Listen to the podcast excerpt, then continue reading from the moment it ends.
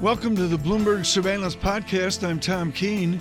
Daily, we bring you insight from the best in economics, finance, investment, and international relations.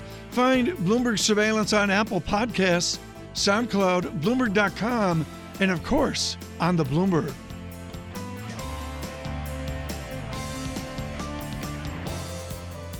We're going to get right to this interview. We have two incredibly uh, exceptional guests with us today, and it is an honor to have them here together. And we're going to speak on one theme. Laura Tyson needs no introduction to anyone within our economic academics and particularly within public service. She is a former uh, chairman of the President's Council of, uh, of Economic Advisors uh, and is also teaching at the University of California at Berkeley Haas School.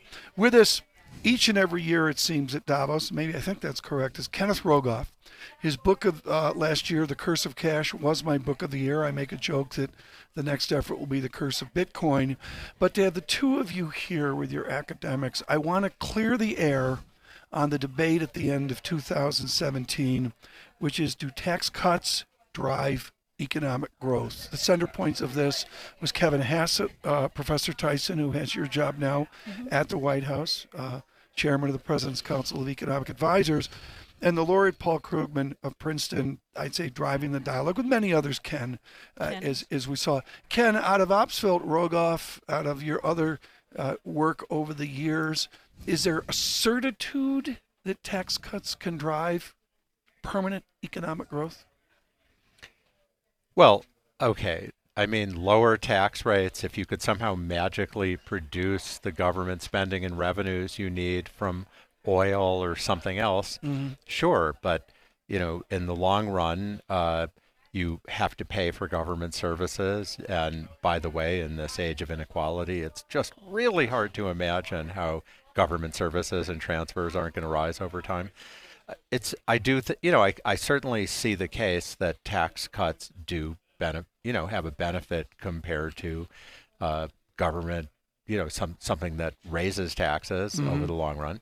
But uh, I have enormous respect for Kevin Hassett. Uh, I think he's, but the figures were very optimistic on right. what the growth would be. Uh, Professor Tyson, you're nodding your head. I think of Rick Mishkin at Columbia and you is linking in core economics into okay, we're in the room in Washington and now we have to affect policy. How do you respond to the certitude that Kevin Hassett has to deal with from Trump supporters and from frankly direct White House officials representing the president? So I would say, first of all, it's important to recognize the role of the Council of Economic Advisors, which is to give objective, unbiased uh, advice. And I think one of the criticisms of the of the work that was done by the CEA uh, is that really it was a selective choice of evidence. It was the most optimistic evidence. There's plenty of evidence that tax cuts will generate growth. I think what was actually off scale there was the magnitude, and particularly the magnitude for wages, because essentially, I would say, look, in the past, we already know that productivity enhancements have not been turning into wages already. Uh, we've now given a major tax cut to businesses. I supported that. I actually supported that. But I think we there were ways to pay for it we chose not to do that. Other countries that have cut tax rates for right. business to increase investment yeah. have increased taxes on the owners of capital, have increased value added taxes, have found another right. revenue source, a carbon tax. Why why not okay. say, okay, growth from cutting some business taxes, we got to pay for it. Otherwise it's going right. to defeat itself. One of the great things about Davos is I can see Peter Orszag and 10 minutes later see Douglas Elmendorf and they're the ones that have worked at CBO mm-hmm. over the years. Does Laura Tyson have in her head the percentage deficit to GDP that is a trip point for the president? We're at three point something, and there's a great certitude, a trillion dollars here. I'm going Dirksen on you, Ken. A trillion dollars there. is there a point where you, you worry? Is it five? Is it six? Is it seven percent? Look, I, I don't. I think, and I'll, i think I should get Ken here as well. I think the general view uh, that I've thought about is, you know, a projected deficits in the three to four percent range. Right now, the global capital markets and the way they're behaving, and U.S. investors and the way they're Mhm. behaving, that is sustainable for the U.S. We're talking about a long term. We we have fundamentally now reduced the taxation uh, share of GDP to a level which just does not match Right. the long run sustainability. That's So- classic. That's classic Tyson linking in policy. Ken, how do you respond to it with all of your research with Carmen uh, Reinhart? Do you worry that we're going to trip the deficit to GDP? Are we going to be talking about twin deficits in a few years here at Davos? Well, no, but I mean, I think the reality of the debt rhetoric in Washington is that who, whichever party is uh, out of power thinks that debt and deficits are bad because the party in power is spending it on their priority, their friends, their base. And so you go back and forth. I mean, maybe the Republicans talk about it a little more, but if you look around the world, uh, a lot of the conversation about debt is really, hey, wait a second, I might be in power in four years and you're spending my money. If you're doing this spending, Yeah. I won't be able to do as much. But no, I mean, I said the U.S. has enormous borrowing capacity. The dollar has become uh, more powerful than it was under Bretton Woods Right. but you are spending future money. it Future is money. so hard. Obviously, it's going to be harder to raise spending and taxes. That, remember, that was Ronald Reagan's rationalization for why he was doing the tax cuts. I think that's the rationalization. You know, I was uh, listening to this issue of closing down government. One way you can gradually close down government is just to denude it of revenues. And so there was a significant part of this uh, momentum for tax cuts coming from the group of people who want to significantly reduce the size Right. of government. And if the money's not there, you're going to have to reduce the size. So we've heard from people saying the next step is entitlement reform. That is, the next step is going to be work requirements on everything to kind of reduce the amount of spending. Uh, not to mention things like spending on basic science or infrastructure. I'm waiting with bated breath to see the infrastructure plan here. Absolutely. you, you wonder where it is, and uh, you, I guess you could also wonder why it hasn't shown up yet. Ken, uh, one final question, if we could, and that is on what kind of Amer- economy we should be studying. Paul Krugman has talked about a wistfulness back to John Hicks in 1939, and people say, wait a minute, that was a different world, a different economy back then. You can't use those models now. What's the model that works for America within the unique America that the president's going to talk about? Are we a big, giant, open economy, or are we more closed than we think? We're not more closed than we think. We need to look to the future. And I, I yes, we have problems that were better in the past, but I don't want to look to tired old solutions uh, for dealing with them. For example, I think we need better education, but does that mean quadrupling the number of state colleges like Bernie Sanders has? Or does it mean, you know, digital education and finding new ways to reach broader audiences, adult education? Many examples like this.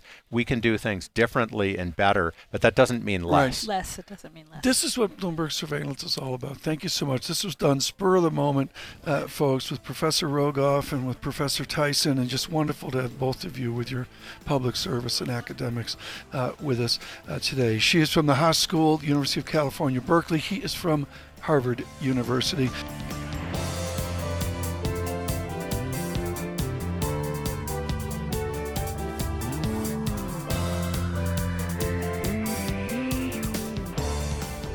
Mr. Frenkel's a former governor of the Bank of Israel. He works for a gentleman named Jamie Dimon.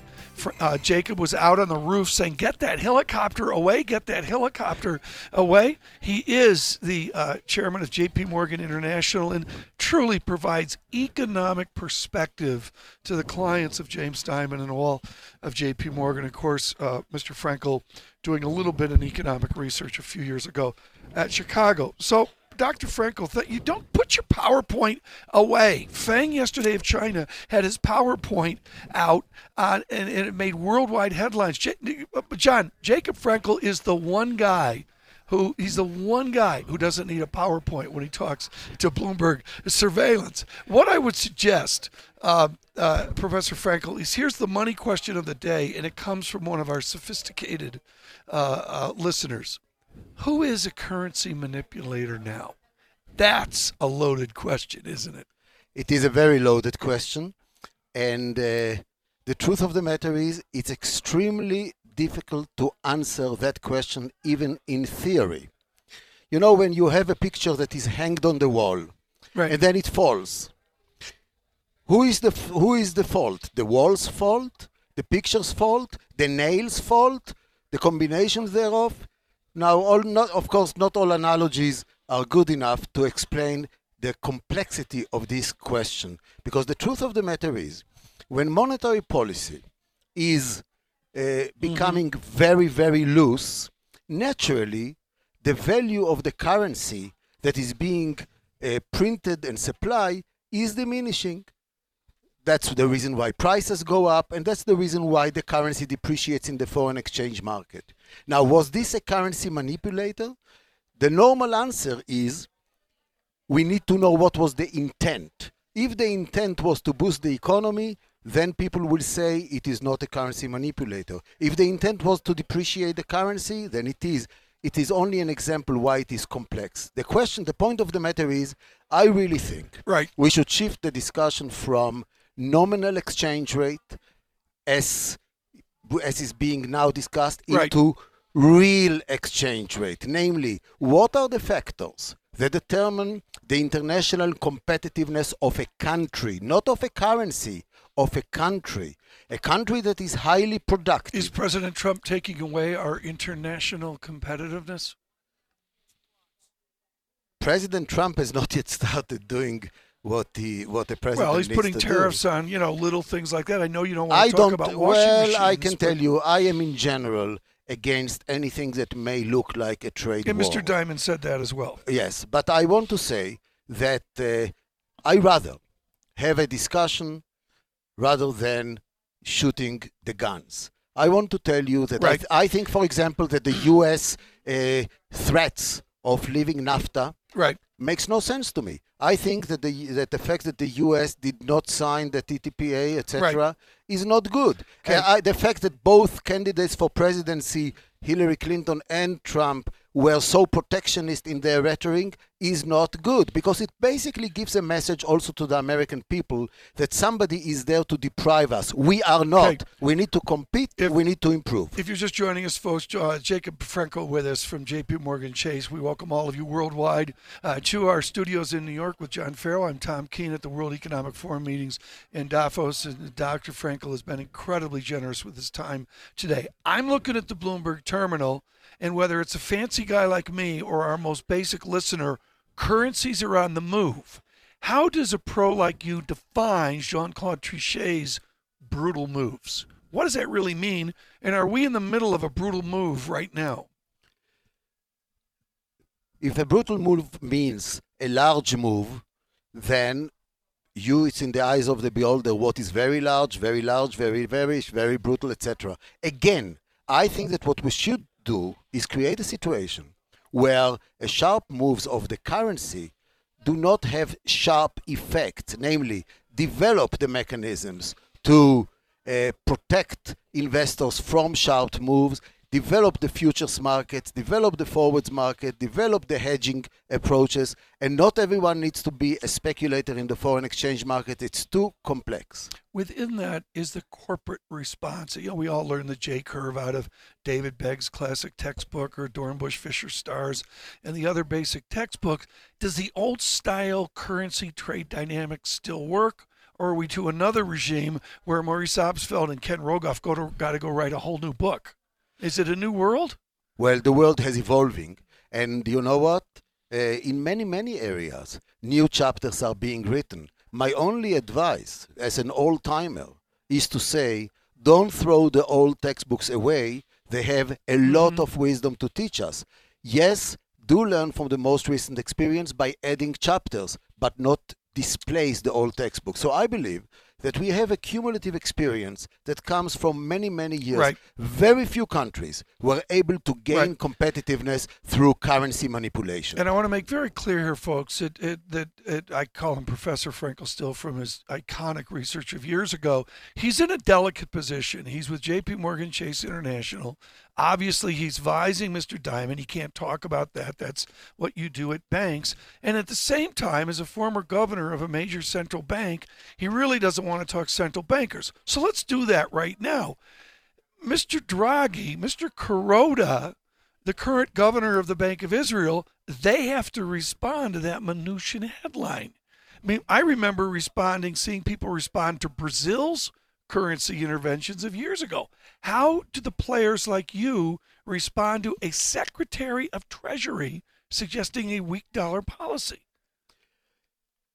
As I say, I did not uh, hear. I did not hear what the secretary actually said. Fair. What I can say is something in principle. You do not gain sustainable long-term competitiveness by just weakening your currency. It will be eroding, it will Okay. be eroded very quickly. On the contrary, it can be counterproductive because it will deflect the attention Right. from the deeper issues of how to improve Well, long-term competitiveness. We're gonna. This is what Davos is all about, folks, and frankly, Bloomberg surveillance. The honor of being here with Jacob Frenkel and earlier Ken Rogoff really speaks to my team and what they do to drag these people away. Uh, as uh, Mr. Frenkel uh, was with his colleague, Mr. Dimon.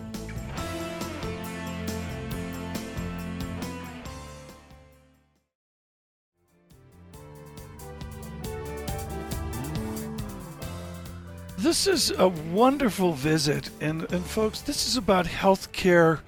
It's about the profitability of healthcare, and it's such a large part of all of our lives. I just really can't say en- enough about it. Joining us now is a gentleman of great extinction. He uh, says we may live to 120, and he is cut and chiseled at the august age of 69 years old and holding it is well. How do you do it? You walk in here, Michael Neidorff, and you know, is it the air in St. Louis? Is it is something about the Midwest and your work in healthcare that makes you look the uh, the the youth that you talk about when you're on panels here?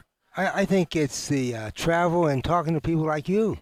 Okay, help well- it. You know, I mean, the people that are young and aggressive. And Yeah, I mean, I mean, we'll talk about St. Louis here in a bit, but I have to talk about a stock that is, in this highest accolade, Danaher like.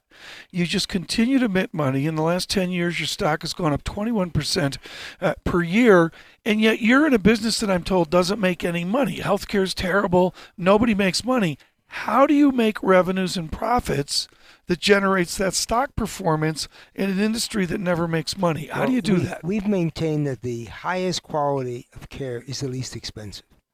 We work hard. We have great medical management systems that help to ensure that the doctors have the information. And most importantly, we have systems that are becoming predictive and allow you to be interdictive. So that if you if you know somebody's potassium is going up, you know he's at risk for a heart attack, and you can get ahead of the curve. So it's really all about determining that somebody has a condition before it becomes a major problem. We just had in the president, the leader of New York University's wonderful hospital in New York. I'm going to ask you the same question I asked that physician.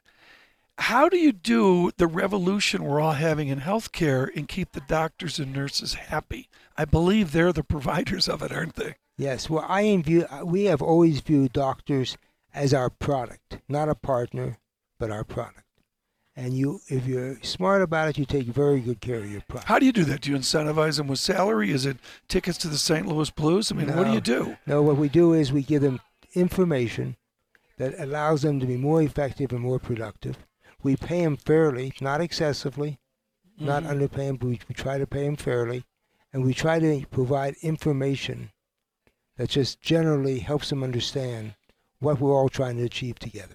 Where do we stand in this nation with healthcare? You're knee deep in it. You have decades of experience away from the media hot air of the Affordable Care Act and the eight tangents off of it.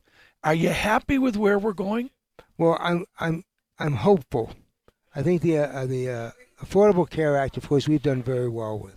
We're the largest provider, and we grew significantly in January with the. Uh, And it's just about the- putting units through the door. I mean, the, the Affordable Care Act gives more people more coverage, which puts more units through the and, door. and we need that. We I mean, it's a it is an entitlement in this country, healthcare.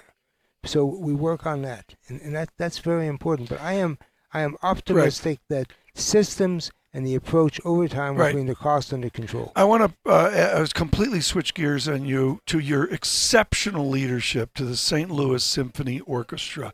How do we maintain classical music in this nation? I asked Gary Parr, uh, with all of his relationship with the New York Philharmonic, the same thing. How do we maintain orchestras for kids on YouTube? How do we let them know who Mendelssohn is, Tchaikovsky is? How do we let them know the more modern classical music? What's the path to the future? I think you have to do several things. One, you have to do things to encourage them to come into the hall and hear music. You start with youth orchestras, but you also have members of your orchestra go out into the community in small groups and whet the appetite of youth. We, uh, my wife started a program. She's on the executive committee Yes. now. And she started a program, Experience the uh, Music, uh, and, and other programs that get children engaged at a very young age with what music is all about and brings it to life. Do we need a Leonard Bernstein that gave us that magic years oh, ago? I think, Remember that? Oh, I do. And uh, we, we had uh, Leonard Slatkin in St. Louis that did a lot of that. yeah. And it takes that kind of conductor. It takes that kind of Yeah. Seiji Ozawa in Boston Yeah, or whatever. Even David Robertson, who's uh, just stepping down the next year. yeah. Uh, they- have that magic. Well, very good. This has been wonderful. Michael Dieter, thank you so much. He's with Centene, of course, uh, CNC uh, uh, in uh, healthcare, and of course, out of St. Louis.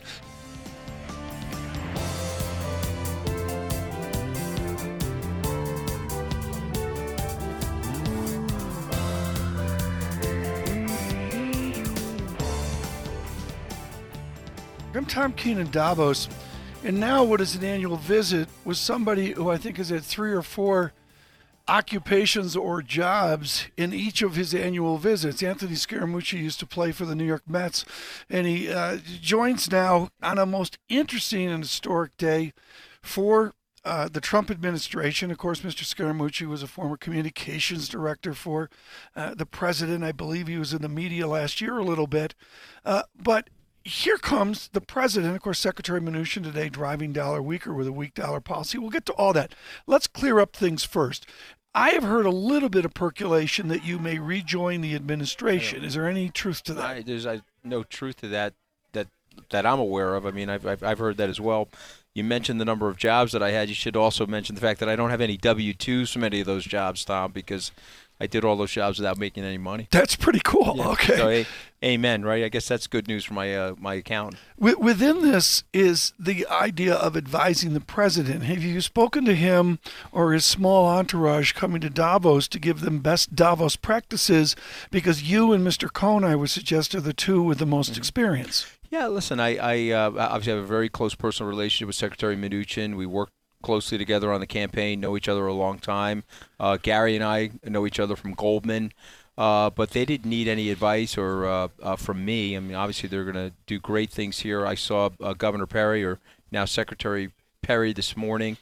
Uh, I, I think the president's message here is going to be a very interesting message in the following sense that people uh, won't predict what he's going to say. He is by nature, he actually has a duality to his personality. He wants to engage in the global system and he wants to be part of global growth and prosperity. Uh, that's not really the media narrative. At the same time, he's doing that.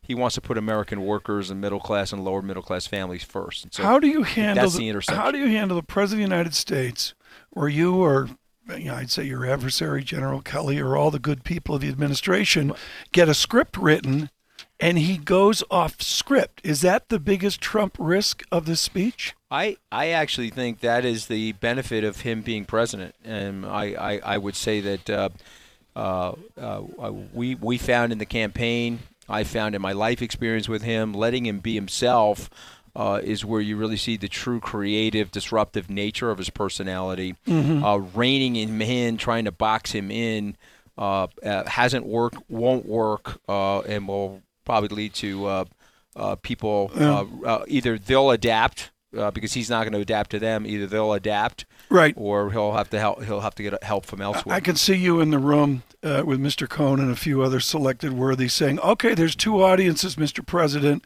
What do we want to say to the global audience, the Davos elite? How does he speak to the people in Happy Valley? Well, listen, I, I, I think it's a I think it's the same message. The message is is that uh, uh, helping out. So he has the same message to the global elite I think so. that he does to his core constituency. I, I think so because How here's, explain that? Okay, so I'm going to explain it because if you're here with the global elite, you say, listen, my goal is to help middle class and lower middle class families in the United States with my policies that will lead to more disposable income and more opportunity. If Saudi, if, if, if China, as an example, is the Saudi Arabia of manufacturing, in many ways over the last 70 years since the Second World War, the United States is the Saudi Arabia of consumerism. More aggregate demand for people in the United States will lead to more global growth, more mm-hmm. global opportunity, and more global prosperity. And so I actually do think it's an identical message. And I don't think that's a threatening message to quote unquote globalists. If anything, um, he's leading the charge here with the largest delegation uh, that the U.S. government has put together Do you know how large 20 this entourage is? This delegation. Well, he's got he's got ten uh, members of the cabinet and members of the White House here, in addition to himself. I Mean, meaning ten senior members, in addition to all their understaff. And so I do know it's the largest gener- uh, delegation that we've had in history as it relates to an American delegation here uh, in Davos. So, so to me, uh, again, that's refreshing. That's unpredictable. Uh, you and I did a show here a year ago. A lot of people here would have said, "Okay, uh, you know, no chance that the president will, President Trump will be here in Davos anytime soon." His last two predecessors did not come to Davos, uh, and so I think the first opportunity that he had to be here uh, to make a statement, give a speech, uh, shows you uh, who he really is and the character and the quality that he that he has as a person. Niall Ferguson has the best essay I've seen so far in the Washington Post writing about this, and he gives the president great credit, and he gets it right up top as well, where he says the president exemplifies the ugly American. Davos will accept him anyways. Why will they agree with the president's issues? Is it just about less regulation and more growth, or is there something more subtle than that? Well, listen, I mean, I, I, I probably uh, Niall, Niall's a close friend of mine, but I probably don't agree with the whole ugly American comment. I, I would just say, Wait, I'm uh, the ugly you- American. Be careful what you you're, say. You're you're an ugly American. I'm an All right, ugly well, I mean, you're a tall ugly American. Okay, your listeners can't see how tall you are. My God, I need four phone books to sit here. Uh, here, here, here's what I would say. Uh, the, if there is subtlety, the subtlety Mm-hmm. is that we're going to cooperate in the global community. The subtlety is we're go- we're going to engage in the global system and the world's uh, uh, organizations, the broader world's organizations like the UN, World Economic Right. Forum, et cetera, to help maintain, stabilize, and increase global peace Okay. and prosperity. But we're not going to leave working class families and other people behind, which unfortunately, Right. when you analyze globalism, that has happened. I want to ask one last question, and you're not going to like it, but you- you've done so much for charity on Wall Street. I'm going to bring it up. Mm-hmm. There is a Davos stunned feel today about the cover article in the Financial Times Madison Marriage over a charity dinner at the Dorchester in London It wasn't very nice. It was about charity guys and all that with hired hostesses and that. You know the uproar in the United States over Vice, and Emily Chang of Bloomberg has this important new book coming out on social. You've always been known for running class stuff. Is this stuff over? Is is the is the sleaziness of some of these charity events? Hmm. Is it just over? Yeah, with well, this I FT mean- article today. Well, listen. I, first of all, I appreciate you saying that because I really try to. I, I really try to do this stuff straight up and and and honest and with high integrity. I think so because I think what's I think it's now- over. I think agree. I think it's over because I think what's happened now. The world of social media has put a magnifying glass on everybody, Yeah. and I think that some of the seediness uh, is going to be exposed in that magnifying glass and, and rayed out like Yeah. the way we used to do with ants when we were kids. Anthony Scaramucci, thank you so much. An be here, annual update here. He'll be a little occupied over the next 48 hours.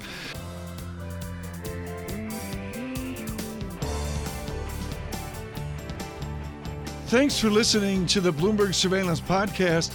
Subscribe and listen to interviews on Apple Podcasts, SoundCloud, or whichever podcast platform you prefer. I'm on Twitter at Tom Keene. Before the podcast, you can always catch us worldwide on Bloomberg Radio.